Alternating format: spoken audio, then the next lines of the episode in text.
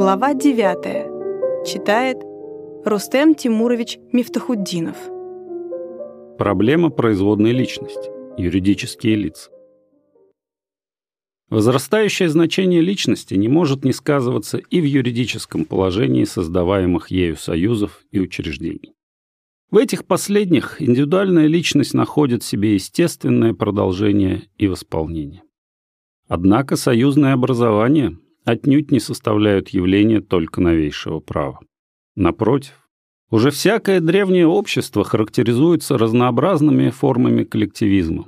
Оно все состоит из таких или иных союзов, родов, общин и так далее, вне которых индивид находиться не может, вне которых самая правоспособность его немыслима. Но все эти союзы имеют для индивида принудительный характер. Он не может не состоять в них, не может выбирать их своей волей, не может по общему правилу и выйти из них добровольно.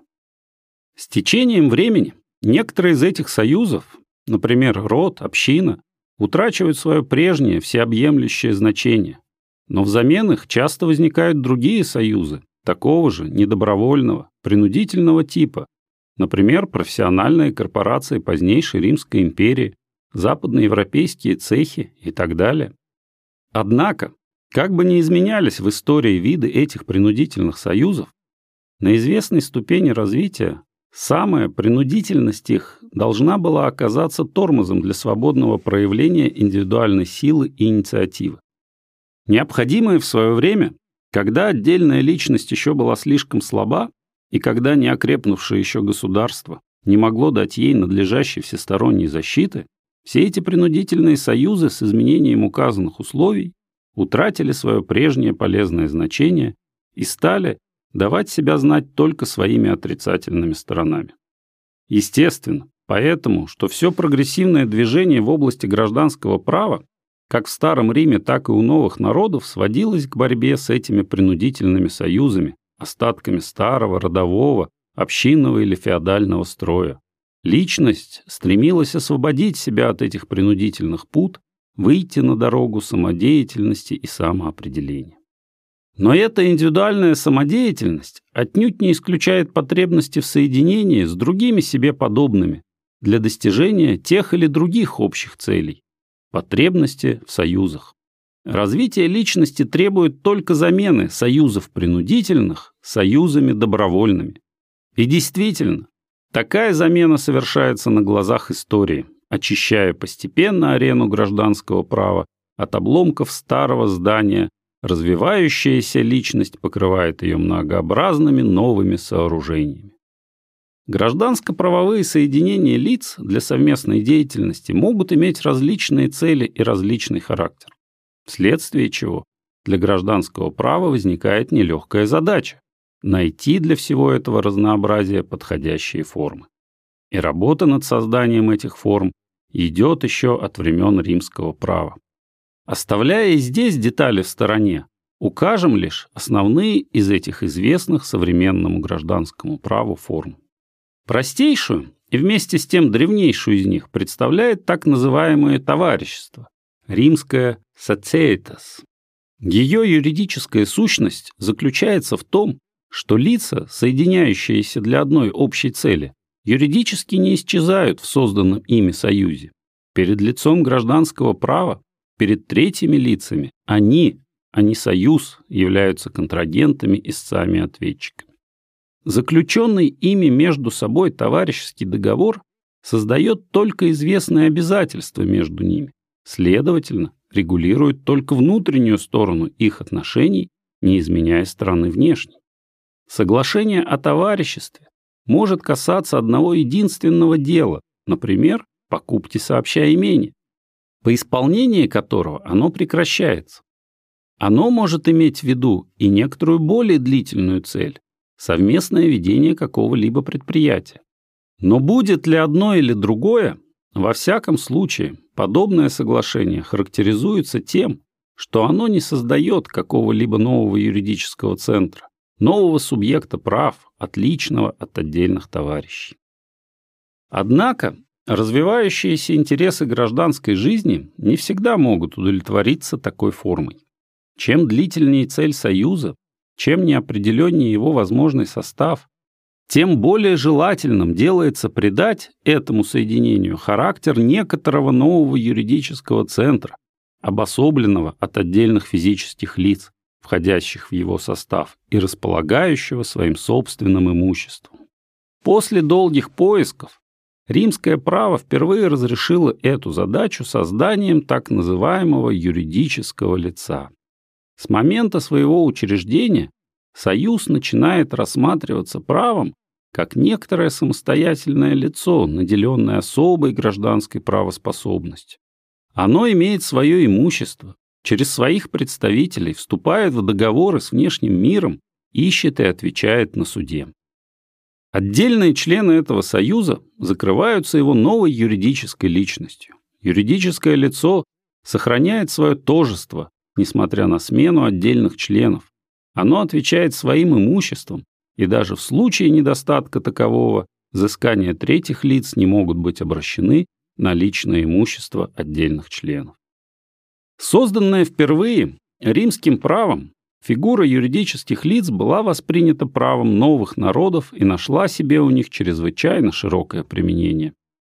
Являясь лишь известной формой для определения внешних отношений Союза и допуская самые разнообразные внутренние отношения между членами, Фигура юридического лица была в высокой степени пригодной для самых разнообразных соединений. В эту форму могли вылиться различные торговые и промышленные предприятия, а также всевозможные союзы с целями неимущественными, союзы религиозные, научные, артистические, спортивные и так далее. Чем далее, тем более разрасталась сеть этих союзов, и мы знаем, насколько в настоящее время вся общественная жизнь переплетена ими. Но в форму юридического лица могут отлиться не только союзы. Уже в позднем римском праве эта форма была приспособлена и для так называемых учреждений. Штифтунген, foundations. Те или другие цели, презрение бедных, насаждение просвещения и так далее, могут выходить далеко за пределы индивидуальной жизни. Между тем, служение им может составлять заветнейшее стремление человека. Ввиду этого, естественное желание и здесь отделить служение этим целям от определенного физического субъекта, придать этому служению характер прочности и постоянства. Это достигается созданием учреждений. Для постоянного служения указанной цели назначается имущество и определяются те органы, которые будут эксплуатировать его соответственно назначению. Вследствие этого и здесь перед нами появляется некоторый новый юридический центр, имеющий свою особую правоспособность и независимый от тех или других физических лиц. Если признание всех подобных организаций составляло необходимое условие культурного и экономического прогресса, то, с другой стороны, Появление, а тем более широкое развитие их поставило на очередь целый ряд чрезвычайно трудных вопросов. Мы не можем входить здесь в обстоятельное изложение их. Мы должны оставить в стороне, например, все специальные вопросы акционерного права или столь волнующие наше время вопрос об отношении законодательства к синдикатам и трестам. Мы ограничимся только самыми основными вопросами общего принципиального характера. Юридические лица были в течение всего XIX века одной из излюбленнейших тем цивилистической литературе. И действительно, уже самый факт их особой правоспособности давал богатую пищу для теории права. Чем объяснить эту правоспособность? Чем объяснить то обстоятельство, что некоторое общественное образование рассматривается и действует в обороте как единичный реальный человек, как физическая личность? персона вицем фунгитур. В ответ на этот вопрос в течение XIX века был предложен целый ряд учений, начиная с теории фикции и кончая теориями, отрицающими вообще самое понятие субъекта прав, как то мы видели выше в учении Густава Шварца. Не будем останавливаться на изложении этих учений, отметим только следующее. С одной стороны, при решении вопроса о природе юридических лиц, вопроса о том, представляют ли они некоторую фикцию нашего юридического мышления или же подлинную реальность, естественно, прежде всего разрешить вопрос о том, что мы разумеем под словом «реальность» в сфере правовых явлений. Различное понимание последний дает, конечно, различные ответы на вопрос о природе юридических лиц. Так, например, с точки зрения наивного реализма в нашей области того реализма, для которого реально только то, что более или менее осязаемо, юридическое лицо, естественно, будет фикцией. А если с фикциями оперировать нежелательно, то реальных субъектов прав, скрывающихся под видом юридических лиц, придется искать или в дестинаторах, Еринг, или в самом имуществе, Бринс.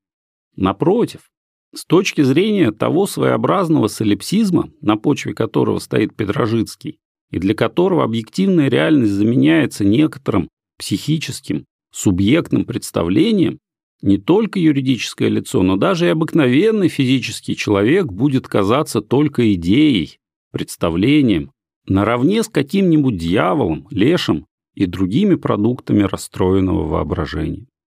Выяснение преюдициального вопроса о социальной реальности является таким образом необходимым предположением для правильного теоретического разрешения вопроса о природе юридических лиц. Думается, что юридическая реальность есть вообще некоторая особая реальность. Самый физический человек, превращаясь в юридического субъекта прав, утрачивает в значительной мере свою реальность естественную. Для понятия субъекта прав безразличен рост, цвет волос и так далее.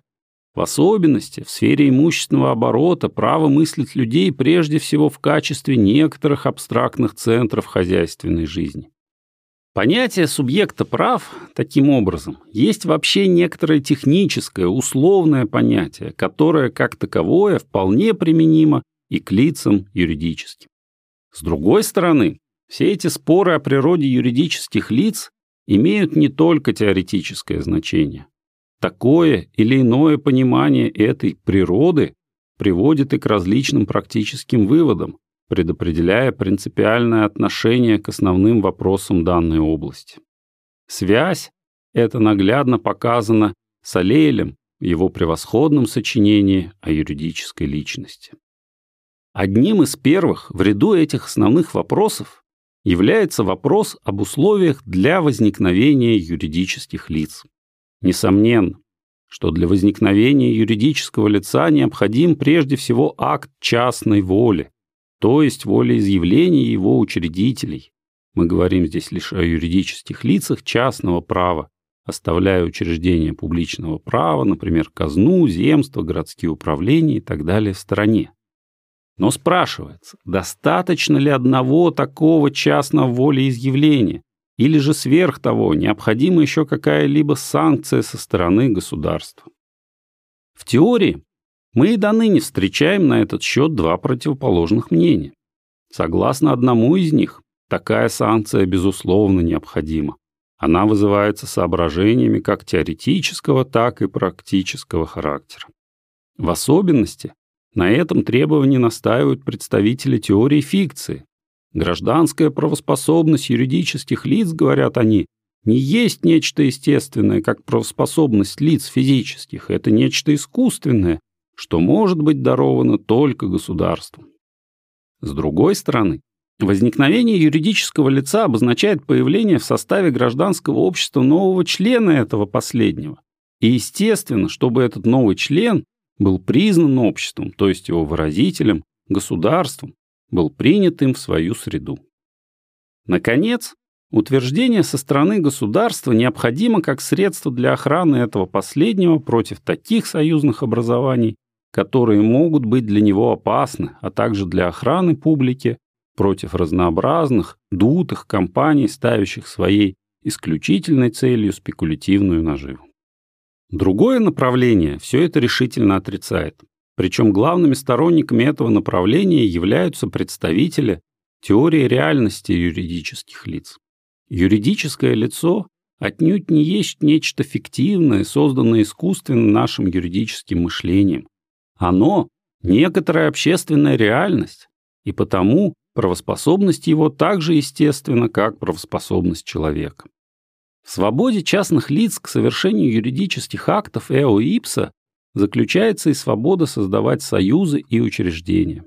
Эта свобода может быть ограничена только общими рамками гражданско-правовой деятельности, то есть требованиями, чтобы возникающее юридическое лицо не противоречило закону, добрым нравам и так далее. Для каких-нибудь дальнейших ограничений нет никаких оснований. Каждому из этих двух воззрений соответствуют и две различные практические системы.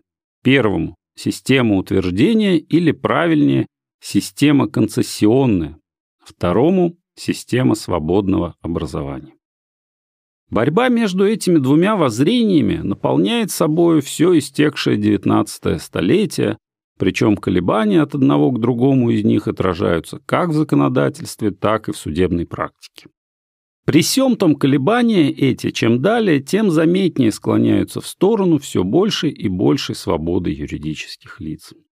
Кодификация начала XIX века, код Севилли и австрийское уложение заняли в этом вопросе положение очень неопределенное.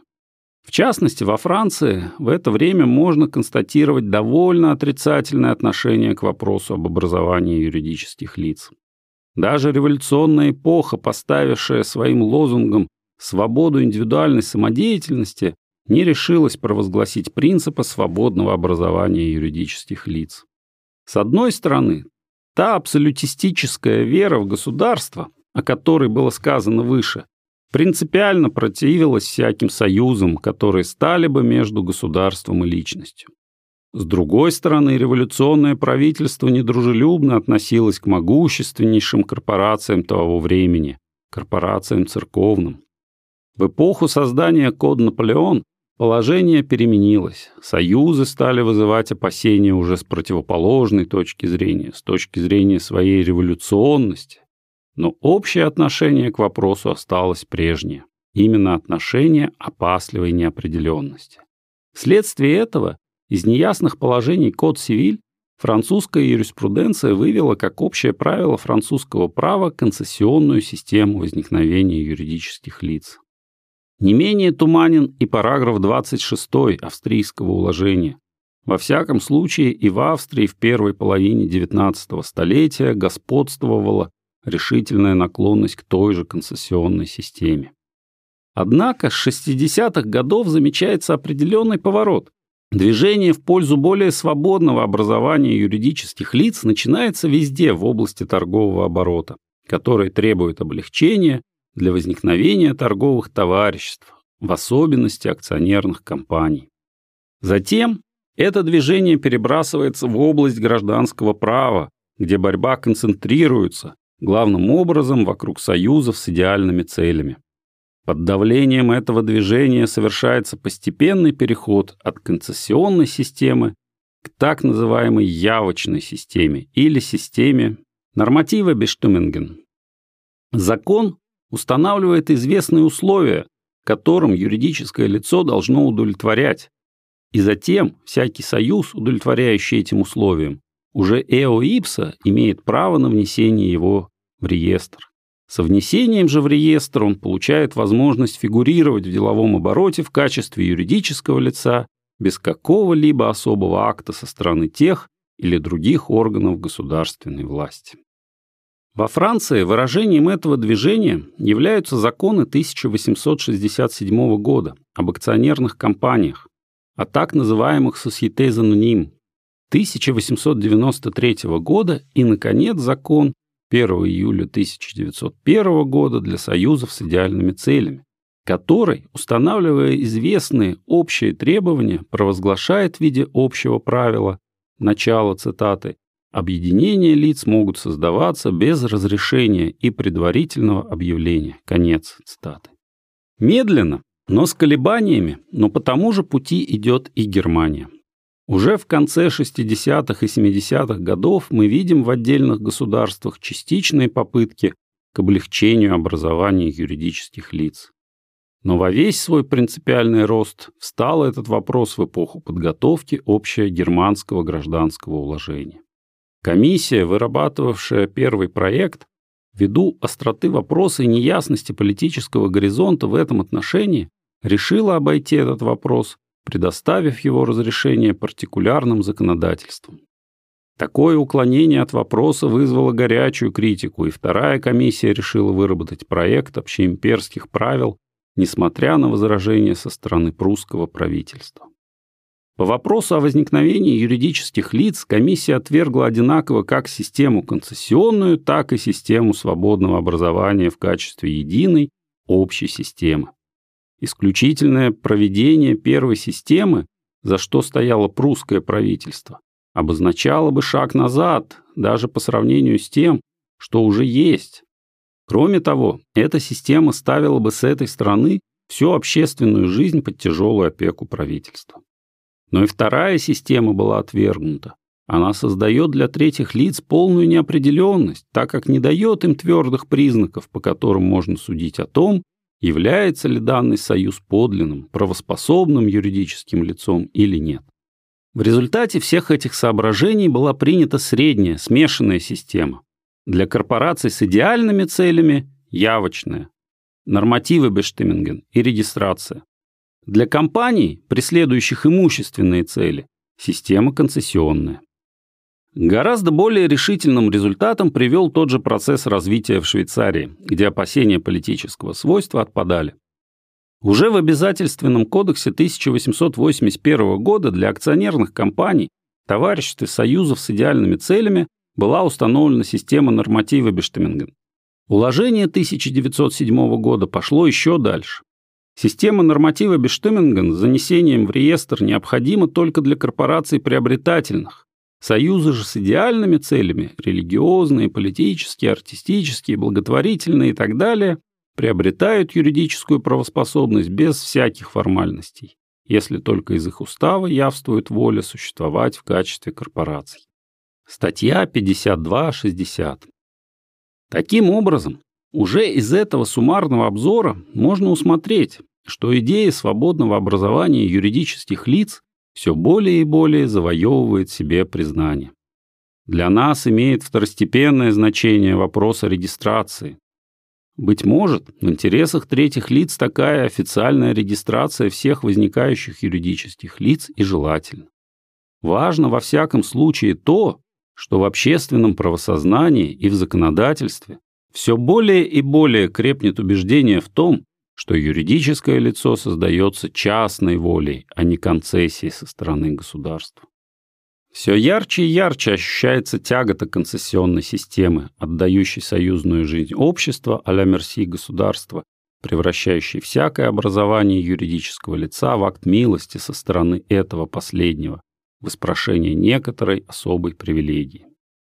В противоположность этой идее милости все определеннее и ярче выдвигается идея права по отношению к государству. Союз, говорят даже мотивы к первому проекту германского уложения, имеет право на приобретение юридической личности. Это последнее не является уже как раньше привилегией. Даже тогда, когда для превращения в юридическое лицо необходима обязательная регистрация, явочная система, Юридическое лицо является к этой регистрации с правом на свое существование, а не с просьбой о даровании ему жизни.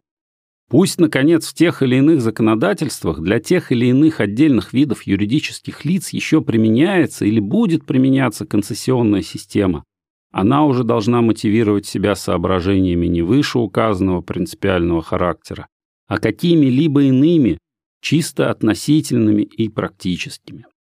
Личности здесь отвоевала себе по отношению к государству весьма серьезную позицию.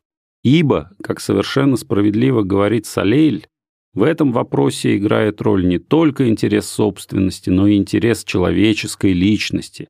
Юридическое лицо есть не что иное, как продолжение и произведение индивидуальных личностей, и уважение к этим последним требует признания того, что составляет их юридическую эманацию. Параллельное, хотя и более слабое движение наблюдается и по отношению к другой категории юридических лиц, по отношению к учреждениям. В начале столетия учреждения вообще не пользовались симпатией законодательства. В эту эпоху, проникнутую общим стремлением освободить имущество от всякой связанности, Учреждения, обрекавшие имущество какой-либо цели навсегда и этим связывавшие их новой связью, отдававшие их в некоторую мертвую руку, Мейн-Морте, Тотхан, должны были естественно возбуждать сомнения. Создавая учреждения, учредитель как бы диктует свою волю всем последующим поколениям, ограничивая свободу их деятельности. Защита этих будущих поколений, казалось, требовала весьма строгого отношения к учреждениям. Приходя в мир, каждое новое поколение должно найти поле для своей деятельности свободным. Вследствие этого концессионная система, применявшаяся тогда ко всем юридическим лицам, по отношению к учреждениям казалась особенно уместной и справедливой. Вследствие же этого даже тогда, когда во второй половине XIX века в области корпораций началось движение в сторону более свободного образования, учреждения оставались в стороне от этого движения. Даже те, которые в эпоху подготовки германского уложения требовали для союзов явочной системы, например, гирки, для учреждений признавали естественной старую систему концессий и германское уложение действительно устанавливает для них эту последнюю. Однако швейцарское уложение 1907 года и здесь покинуло этот опасливый путь, распространив и на учреждение явочный порядок. Конечно, все упомянутые опасения не вовсе лишены значения, но едва ли концессионная система может быть ими оправдана. Конечно, будущие поколения имеют известные права, но с другой стороны имеют их и поколения нынешние. Нельзя лишить их права посвятить то, что было создано их трудом, тем целям, которые были им дороги. Отнять у них это право значило бы в высокой степени ослабить личную энергию. Разумеется, эти цели могут оказаться впоследствии ненужными или вредными, и потому может быть поставлен вопрос о создании такого или иного общественного регулятора для существующих учреждений. Но во всяком случае вопрос о полезности или неполезности учреждения пусть решают сами потомки. Концессионная же система решает за них, ибо она есть не суд поколений грядущих, а суд поколения настоящего. Это же последнее имеет право требовать только того, чтобы создаваемое учреждение не противоречило закону, добрым нравам и так далее, то есть общим требованиям всякого юридического акта. Идти дальше этого, устанавливать какую-то дополнительную проверку полезности или целесообразности учреждения, значит предрешать голос будущего, а с точки зрения настоящего брать учредительную деятельность граждан под особую опеку государства. Но все развитие современного правосознания протестует против подобной опеки над целями, против принудительного шаблонизирования их. И здесь, как правильно говорит Салейль, дело идет о правах индивидуальной личности учредителя, игнорировать которую мы не вправе. Разумеется, деятельность некоторых юридических лиц обнаруживает временами и свои теневые стороны. В особенности много различных жалоб вызывают акционерные компании и союзы предпринимателей, синдикаты и тресты. Мы не будем вдаваться в рассмотрение и оценку этих жалоб. Многое в них без сомнения справедливо, и нельзя отрицать необходимости каких-либо мероприятий против раскрывающихся злоупотреблений. Однако нужно при этом помнить, что теневые стороны эти не для всех видов юридических лиц одинаковы и что борьба с этими теневыми сторонами должна носить характер специальный. За вину одних видов не должны нести ответственности другие. Не надо забывать затем того обстоятельства, что часто наилучшие средства для оздоровления лежат за пределами гражданского права в улучшении общих условий экономической и общественной жизни. Во всяком случае невозможно одно возвращение к старой концессионной системе, системе правительственной опеки. Это признают даже многие из тех, которые склонны рисовать нынешнее положение вещей слишком черными красками. Так, например, Шармонт, изобразив известную сторону нынешних акционерных компаний, спрашивает, что же делать? Возвратиться к оставленной концессионной системе? Об этом, отвечает он, невозможно и думать. Предоставить администрации оценку своевременности предприятия или его шансов на успех значило бы возложить на нее задачу, для которой она не предназначена. Всякая ее оценка рискует быть произвольной и подозрительной. Чувствуя себя ответственной, она, естественно, будет слишком недоверчивой, слишком осторожной в признании всякой новой идеи, всякого нового открытия. И здесь, как во многих других случаях, не следует прибегать к таким средствам, которые, устраняя возможность злоупотреблений, в то же время уничтожают свободу движения. И здесь не следует из ванны вместе с водой выплескивать ребенка. То или другое принципиальное отношение к юридическим лицам сознательно или бессознательно сказывается и в вопросе о пределах их правоспособности. Если самое понятие юридических лиц вырабатывалось в истории медленно и с трудом, то тем более это надо сказать относительно объема их правоспособности. Ближайшая история юридических лиц в римском праве наглядно показывает, как постепенно и по частям развивалась эта правоспособность. История новых народов, в свою очередь, свидетельствует о разнообразных ограничениях, которым она подвергалась. Но подробности этой истории лежат за пределами нашей задачи. Мы не будем поэтому говорить о тех довольно распространенных, особенно в старое время, законах, которые ограничивали юридических лиц в приобретении ими недвижимости, так называемых легис де нона артизандо. После всего вышеизложенного соображения, вызывающие эти законы, сами собой понятны. Равным образом мы оставим в стороне и столь занимавшие старую юриспруденцию вопросы о способности юридических лиц к владению, к получению, по завещаниям и так далее. Все эти вопросы имеют в настоящее время почти исключительно историческое значение. Мы коснемся более общего и чрезвычайно спорного в настоящее время вопроса, который известен в современной цивилистической литературе под именем вопроса о правоспособности общей или специальной. Сущность его заключается в следующем. Раз юридическое лицо создано, то спрашивается, обладает ли оно в имущественной области, семейственные отношения, конечно, для него недоступны, всеми теми же юридическими способностями, которыми обладает и физическое лицо, или же круг этих способностей уже, ограничиваясь лишь тем, что определяется самой целью юридического лица.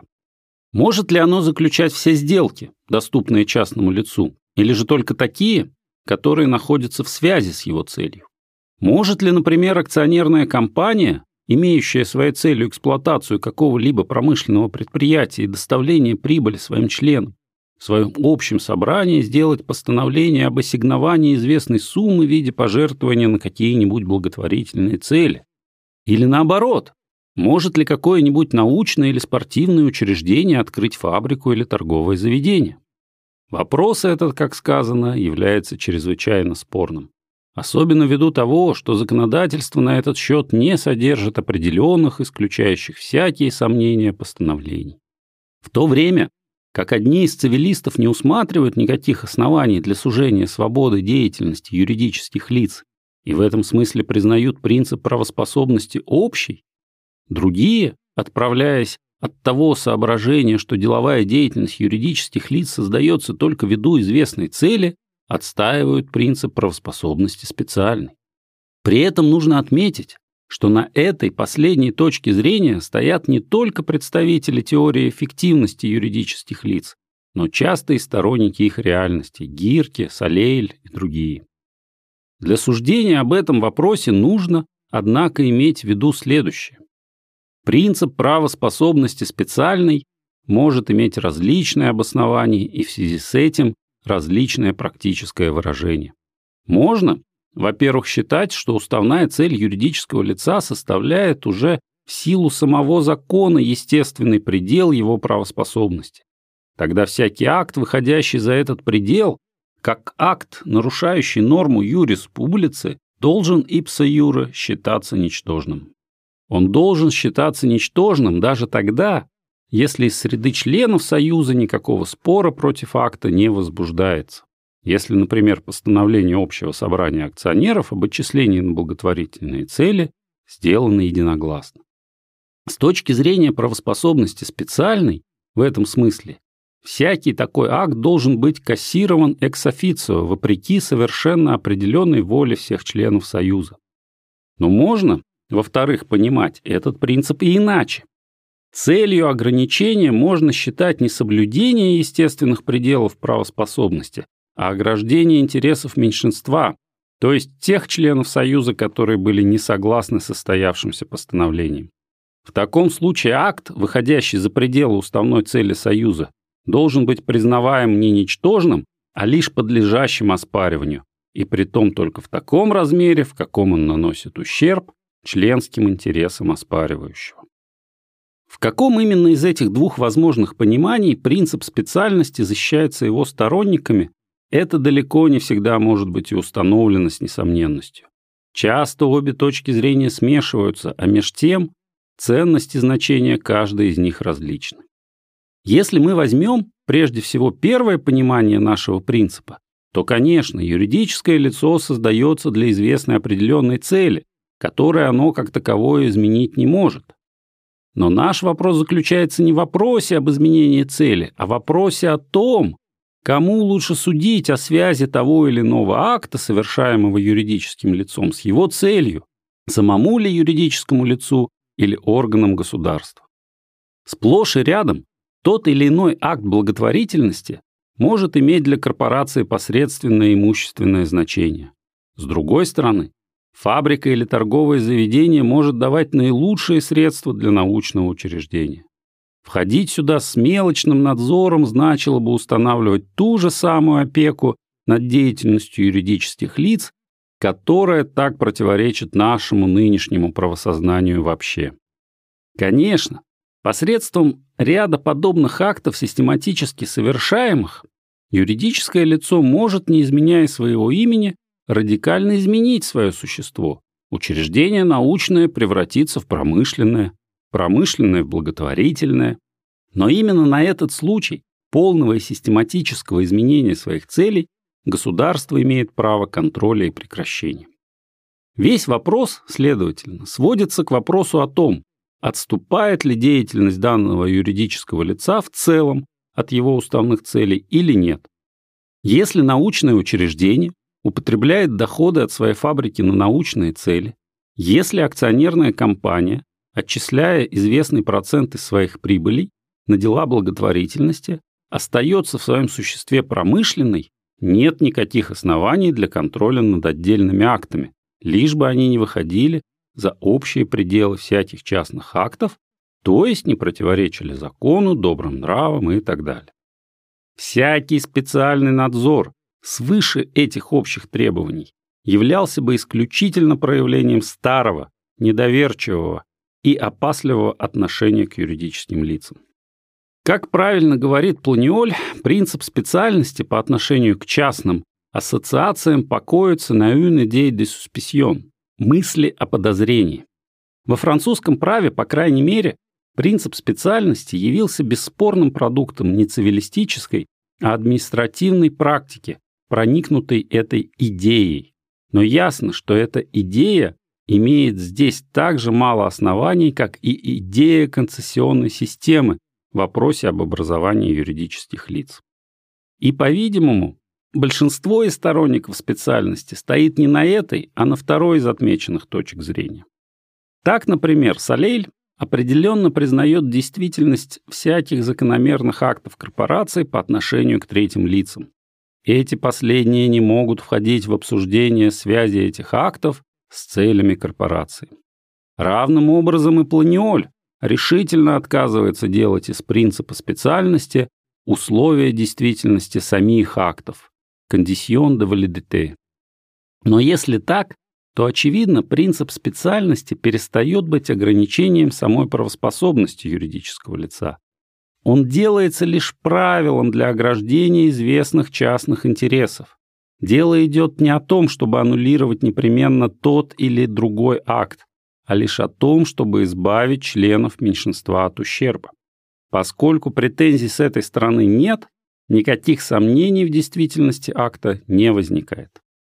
В такой постановке принцип специальности свободен от всех приведенных выше возражений и может быть предметом обсуждения.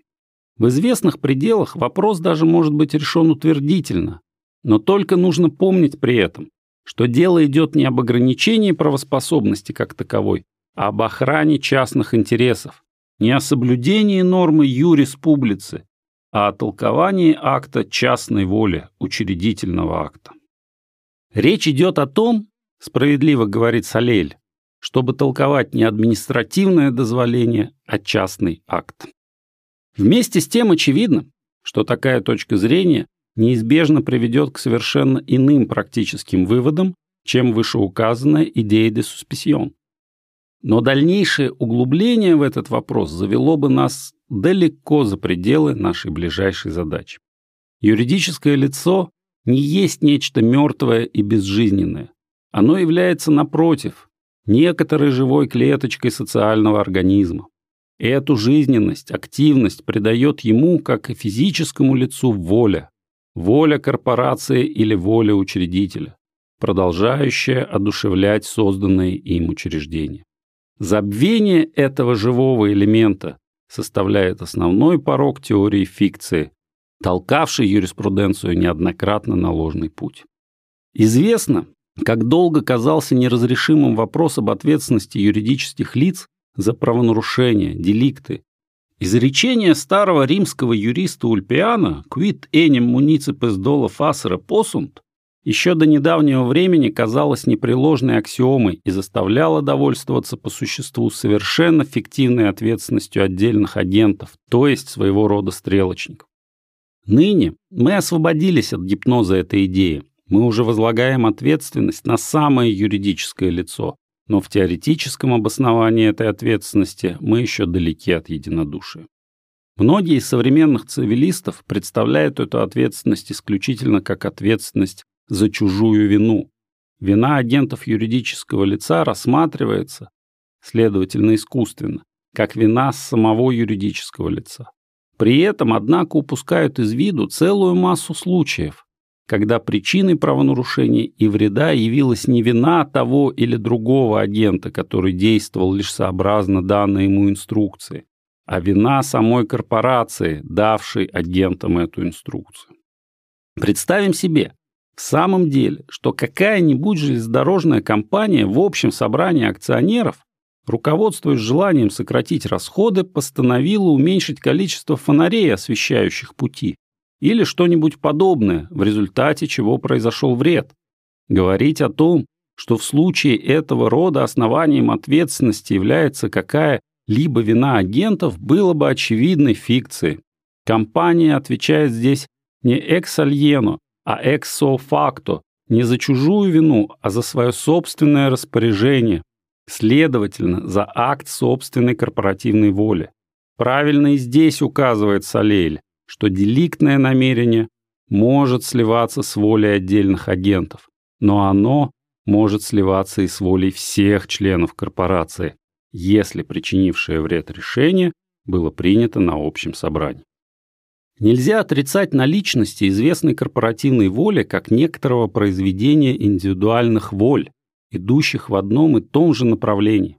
В этом смысле воля корпорации представляет несомненный факт реальности, который и является основанием ответственности.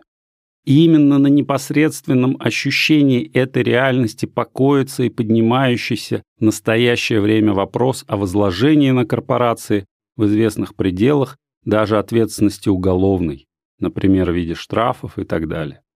Юридическое лицо составляет живое продолжение индивидуальных лиц, Личность и воля этих последних продолжает жить в создаваемых ими образованиях. И чем далее, тем более этот живой, личный элемент будет сказываться. Если до сих пор это отражалось главным образом на вопросах ответственности, то с другой стороны это начинает находить в себе отражение и в вопросе о правах юридических лиц. Все более и более начинает находить себе признание не только имущественное, но и личная сторона союзных образований. Так, например, уже в современной юриспруденции почти общепризнанным может считаться их право на имя, но это право, как мы знаем, является лишь первым пионером идеи прав личности. За ним неизбежно последуют и другие. В частности, едва ли даже теперь может встретить себе серьезную оппозицию Право на честь для юридического лица имеет огромное значение не только состояние его имущества, но и состояние его чести, незапятнанность его моральной и общественной репутации. Отказать ему во всех возможных средствах для ограждения этой репутации гражданское право не имеет решительно никаких оснований. Та или другая репутация Союза отраженно падает на репутацию отдельных его членов, и уважение к личности этих последних требует ограждения производной личности юридического лица. Мы говорили до сих пор о таких союзах, которые приобретают качество самостоятельного субъекта прав, принимают форму юридического лица. Но современная жизнь далеко не исчерпывается ими. Она каждый день создает бесчисленные коллективы, которые имеют характер социального единства, но которые не удовлетворяют требованиям закона о юридических лицах и часто даже определенно не желают им удовлетворять, например, разнообразные рабочие союзы. В таких случаях для права создается чрезвычайно трудное положение. С точки зрения строгой последовательности надлежало бы все подобные коллективы просто игнорировать, трактовать их как простые товарищества для третьих лиц значения не имеющие. Но такая последовательность шла бы слишком вразрез могущественным требованиям жизни и потому в действительности не осуществляется. Закону приходится кое в чем делать уступки, приходится признавать коллективное качество таких неправоспособных союзов хоть отчасти. Так, например, за ними признается способность выступать на суде в роли истцов и ответчиков. Параграф 54 германского уложения заключаемые ими договоры считаются действительными и так далее. Союзная тенденция современной жизни достигает такой силы, что перебрасывает свои волны через барьер закона и принуждает его к дальнейшим уступкам. Многие из этих, как правоспособных, так и неправоспособных союзов, играют огромную и все возрастающую роль. В особенности это следует сказать с одной стороны о союзах предпринимателей, а с другой стороны о союзах рабочих. Союзы предпринимателей, тресты, синдикаты, картели и так далее, чем далее, тем более занимают решающее положение по отношению к важнейшим отраслям промышленности и транспорта. Они диктуют свои условия не только известным районам, но и целым государствам, а иногда и даже целому миру. Вследствие этого, естественно, что вопрос об отношении к ним является в настоящее время одной из настоятельнейших, но в то же время и труднейших законодательных проблем. Не менее трудная проблема создается и рабочими союзами. Возникнув как необходимое средство в борьбе за лучшие условия труда, эти союзы начинают оказывать все большее и большее влияние на внутренний распорядок промышленных предприятий, а вследствие этого и на всю экономическую жизнь страны. Наиболее важным с юридической точки зрения Способом этого влияния являются так называемые коллективные или тарифные договоры, которые заключаются этими союзами с предпринимателями и которые имеют своей целью установить условия будущих рабочих договоров с отдельными лицами. Появление таких коллективных договоров поставило перед юриспруденцией, а затем и законодательством, целый ряд чрезвычайно трудных вопросов, которые и до настоящего момента не могут считаться разрешенными. Не имея возможности вдаваться здесь в обсуждение этих сложных проблем, отметим только, что как с одной, так и с другой стороны мы встречаемся здесь по существу с одним и тем же явлением, представляющим продолжение той же тенденции, о которой была речь выше. Как правильно говорит Макаревич, все подобные союзы, соединяя разрозненных индивидов в добровольные коллективы, творят этим самым новые социальные силы, главной характерной чертой которых является создание мощного противовеса против всемогущества государства. На место регулирования сверху стремится стать регулирование снизу, из среды самих заинтересованных общественных групп. Каждый раз, говорит Ястров, когда между союзом предпринимателей и союзом рабочих становится коллективный или тарифный договор, создается приблизительно такое же положение, как тогда, когда регулирование произведено законом. Чем далее, тем ясней становится, что государство далеко не все, что рядом с ним имеют огромное значение разнообразные органические социальные образования. И таким образом своего рода индивидуализм вторгается в пределы социологии. На этой почве появляются и такие течения, в которых отмеченная тенденция выходит уже далеко за пределы простого противовеса против всемогущества государства. Профессиональные организации выдвигаются на еще более значительную роль – роль единственного властного органа, долженствующего уничтожить и заменить собой нынешнее государство. Таково известное течение синдикализма, отголоски которого мы встречаем в разнообразных учениях, например, в рассмотренном выше учении Дюги. В своем восстании против государства синдикализм, очевидно, очень близко соприкасается с анархизмом, но отличается от него тем, что вместо безвластия анархизма он во главу угла ставит власть этих профессиональных организаций.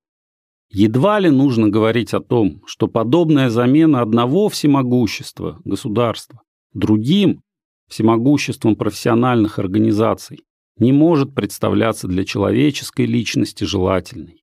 Можно опасаться, что такая замена приведет к не меньшему подавлению ее, чем в государстве.